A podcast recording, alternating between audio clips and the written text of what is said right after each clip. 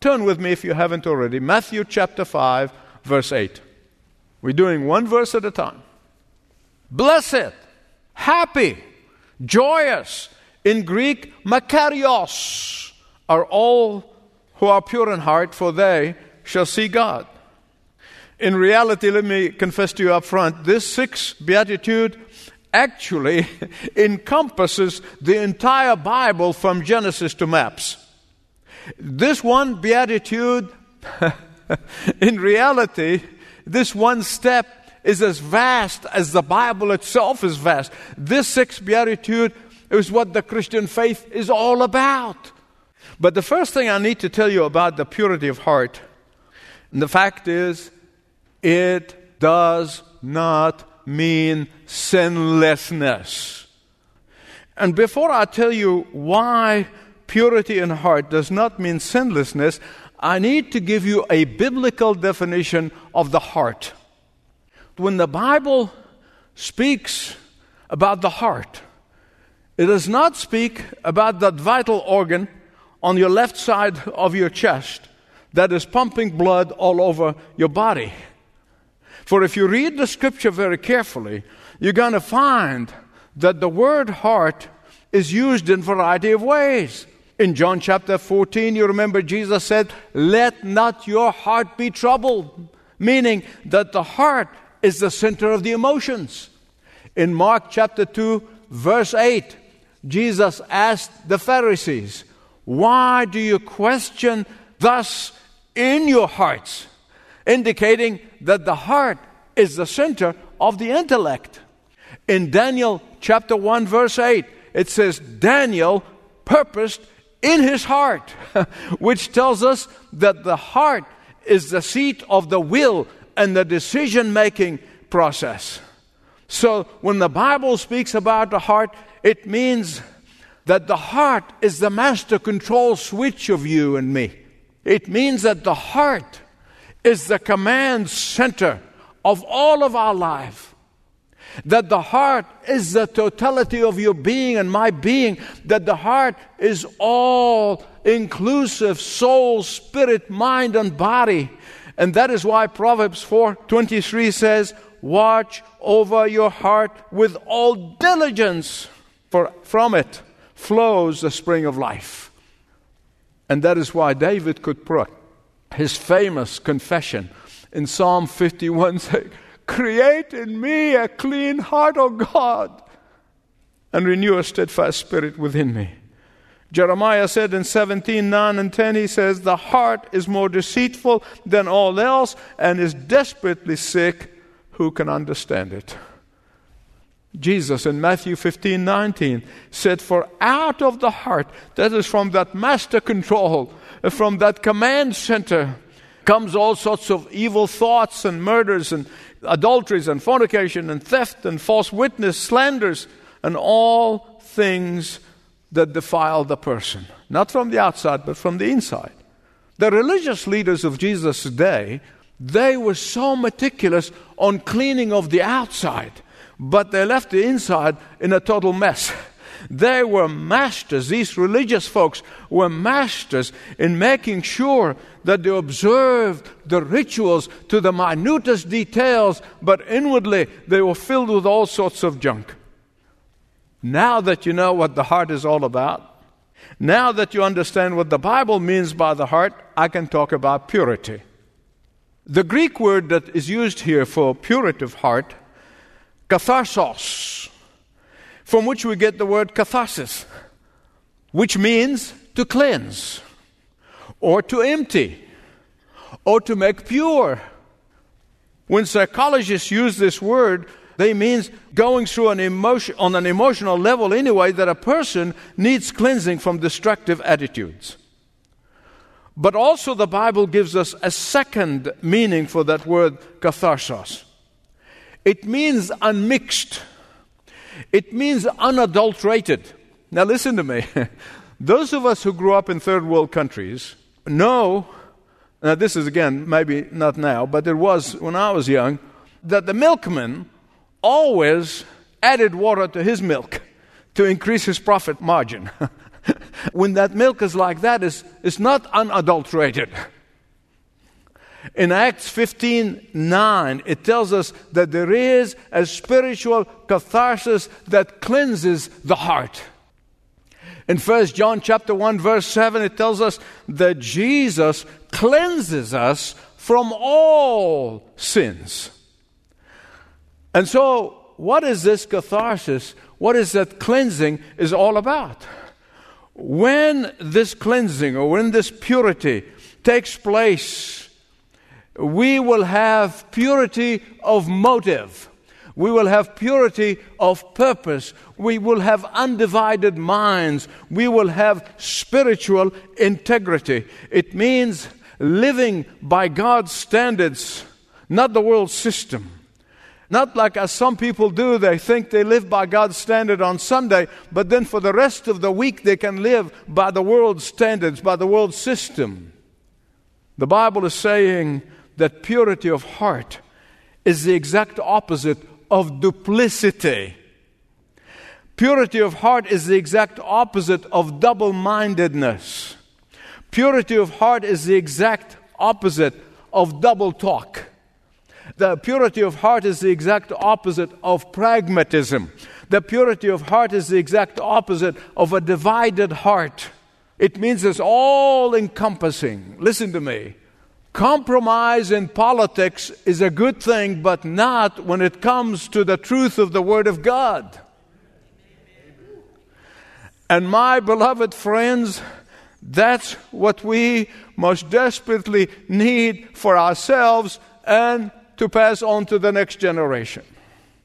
Let me give you an illustration of how we can miss generation to the next. The ancient Chinese were tired of the invasions, constant invasions from what they call the hordes, the barbarian hordes from the north. That's how they referred to them. They were tired of it. They were exhausted of defending themselves, so finally they decided they're going to build a huge wall. You heard about the wall of China? Have you? That is what they did. They built a huge wall. It was so high, nobody can climb it. It was so thick, nobody can penetrate it. And then they sat back and they said, Now we can enjoy security. Well, they did for a little while. But after that, they got invaded by the so called hordes from the north three times. Three times after that. Not one of those times ever climbed that wall. Not one of those three times did they ever penetrate the wall or broke into the wall. No, no, no, no. Every one of those three invasions took place as a result of bribing the gatekeepers. they were so busy building a wall, they forgot to teach ethics and morality to the next generations. They were busy building a wall. They forgot to teach integrity to the next generation. Beloved, listen to me. I know some of you might not like this, but my generation, my generation, the baby boomers, we have been so anxious to give our children the best of education and a great college degree that we failed to realize that in some cases, not in all cases, I thank God for the good ones, in some cases, they were taught by barbarians with a PhD.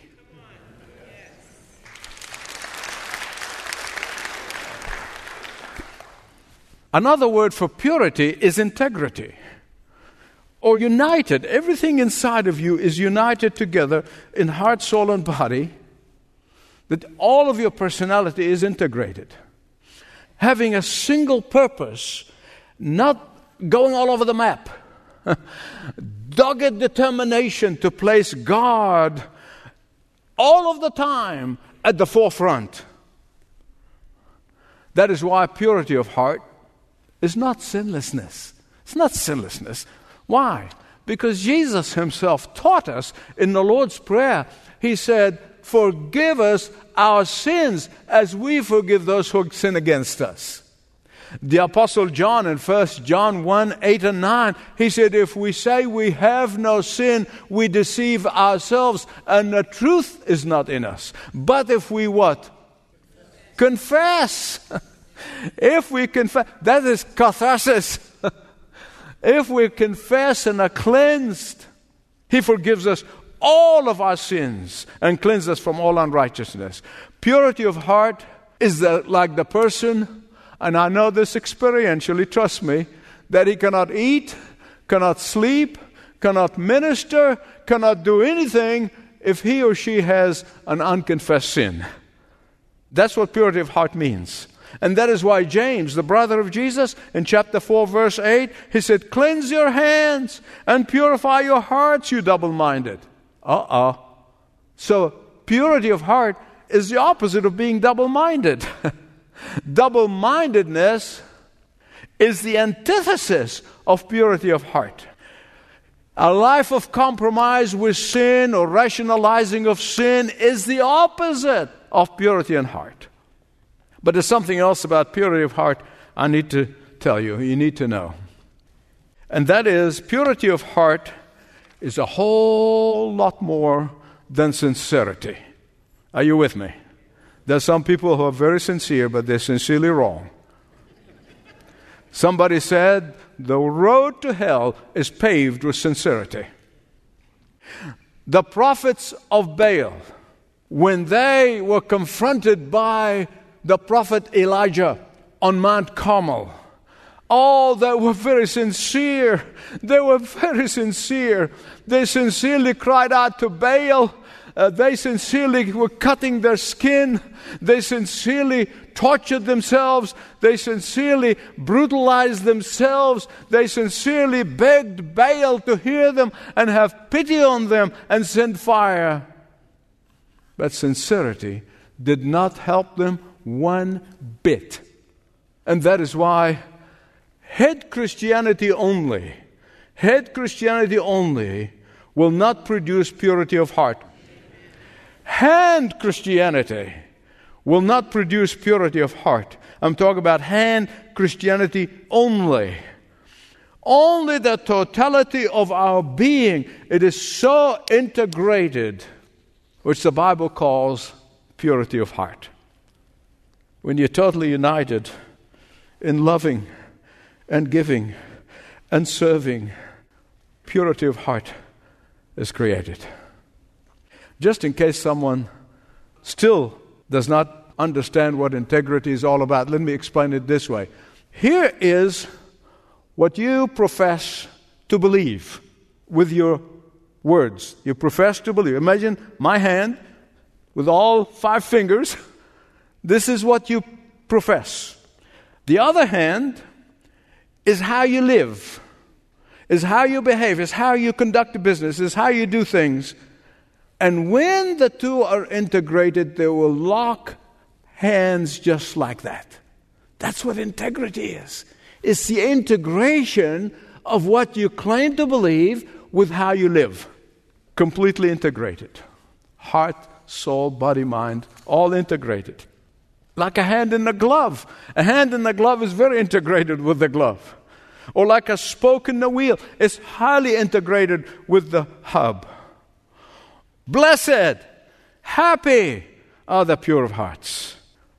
Now, he is not talking about primal purity. You know, primal purity only exists in the Godhead, Father, Son, and Holy, in the Trinity. Primal purity only exists in the Godhead. But he is talking about both positional purity and daily purity. I need to explain that. Positional purity and daily purity. Positional purity is what every believer in the Lord Jesus Christ receives when he or she becomes born again. God gives us that gift positionally.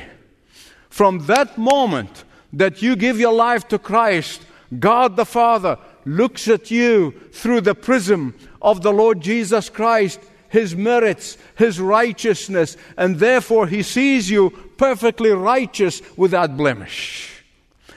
This purity of heart is a gift of God. You cannot earn it, you cannot buy it. Without that purity of heart, no one is going to heaven. But there are some who would say, once you're saved, you become pure in heart, God sees you as perfect, you can live like the devil. no, no, I'm not teaching that at all, trust me. Because there is another purity of heart, and it's the daily, the daily catharsis, the daily cleansing, the daily purifying. This daily purity depends on our cooperating with God 100%. Paul puts it this way 2 Corinthians 7 1. Since we have these promises, dear friends, let us purify ourselves or keep on purifying ourselves from everything that contaminates body and spirit, perfecting holiness. Why? Out of reverence for God. I am so overwhelmed by His gift and His salvation, eternally saved, that I will purify myself, cleanse myself on a daily basis, confess on a daily basis out of reverence for God. Listen to how Peter put it in 1 Peter 1:14 as obedient children, don't conform to the former lusts which were yours in ignorance, but like the Holy One who called you continuously. Here it is again, continuously. It's a daily cleansing. Be holy yourselves also in your behavior. Positional purity and daily purity must go together. Blessed, happy, Makarios are the pure in heart, for they shall see God. Question How are the pure in heart see God? In five different ways. First of all, we see Him through the eyes of faith, not through sight. Only faith will enable you to see God. And of course, we're going to see Him as He is, not through just faith, but in real, with our own eyes. Secondly, the pure in heart will see God in his magnificent creation. The psalmist said, The heavens declare the glory of God, and the firmament shows his handiwork. This world, messed up as it is, still God's creation. This world, still his handiwork. His signature is everywhere you look. His fingerprints are all over the galaxies. His footprints are all over the oceans and the rivers and the mountains and the sunrise. There's a third way for the believer, the pure in heart, see God, and that is in all circumstances. Can you say all? All, all circumstances. Michael, you mean to tell me I can see God when I'm experiencing inexplicable circumstances. Yeah. When I'm in pain. Yeah. When I'm in a situation which is so unjust and unfair. Yeah. God, I don't understand what I'm going through, but I can see your hand guiding me because I believe that in all things God cooperates them together for the good and for His glory. There's a fourth way for the pure in heart to sees God, and that's in His Word. That is why I emphasized to you over and over and over and over again do not neglect the Word of God. In all the events, He's in control of history. In everything, He's shaping history for His purpose. And we see above all in His Word that He always, always, always, always keeps His promises. He promised Abraham his children will inherit the promised land. 400 years later, they did. He promised Daniel that the Messiah will come. 400 years later, he showed up. He gave Isaiah a promise of the birth of Jesus and all the details of his life and the death and the resurrection 700 years later. He did. Fifthly, the pure in heart will see God in the person of his son Jesus. Our beloved Jesus. Yeah, in the Old Testament, people could not see God and live. Moses wanted to. He said, Show me your glory. But when God showed up, he hid him in a cave. He couldn't look. Well, we can look at Jesus and see the glory of the Father. and see the person of the Father because he revealed himself fully only in Jesus Christ. Not in religion, not in religious systems, not in denominations, not in all the religion stuff, no, no, only in Jesus. And not only that we see him in Jesus, but we're going to see Jesus for all of eternity. We'll be spending time with Jesus. Let me ask you a question as I conclude. Please, please focus with me. Are you able to see God? Are you able to see God? Are you able to see God? In the midst of life's difficulties and challenges and pain, are you able to see God? Are you able to see God in the times of pain and suffering and grief? If not, why not? Why not? Could it be that your life is not integrated in obedience of Him? Could it be that your life is not united in the fear of the Lord? Could it be that your life is inconsistent and out of whack? Could it be that you are living a life that's all over the map? The old preacher said, the Apostle Paul said, One thing I do. Said the, today's preachers say, Here, 20,000 things I dabble in. Could it be that your life is not moving in the direction and in one direction, but in too many directions at the same time? Here's the good news always leave you with good news. Always leave you with good news. The Holy Spirit of God can transform us today.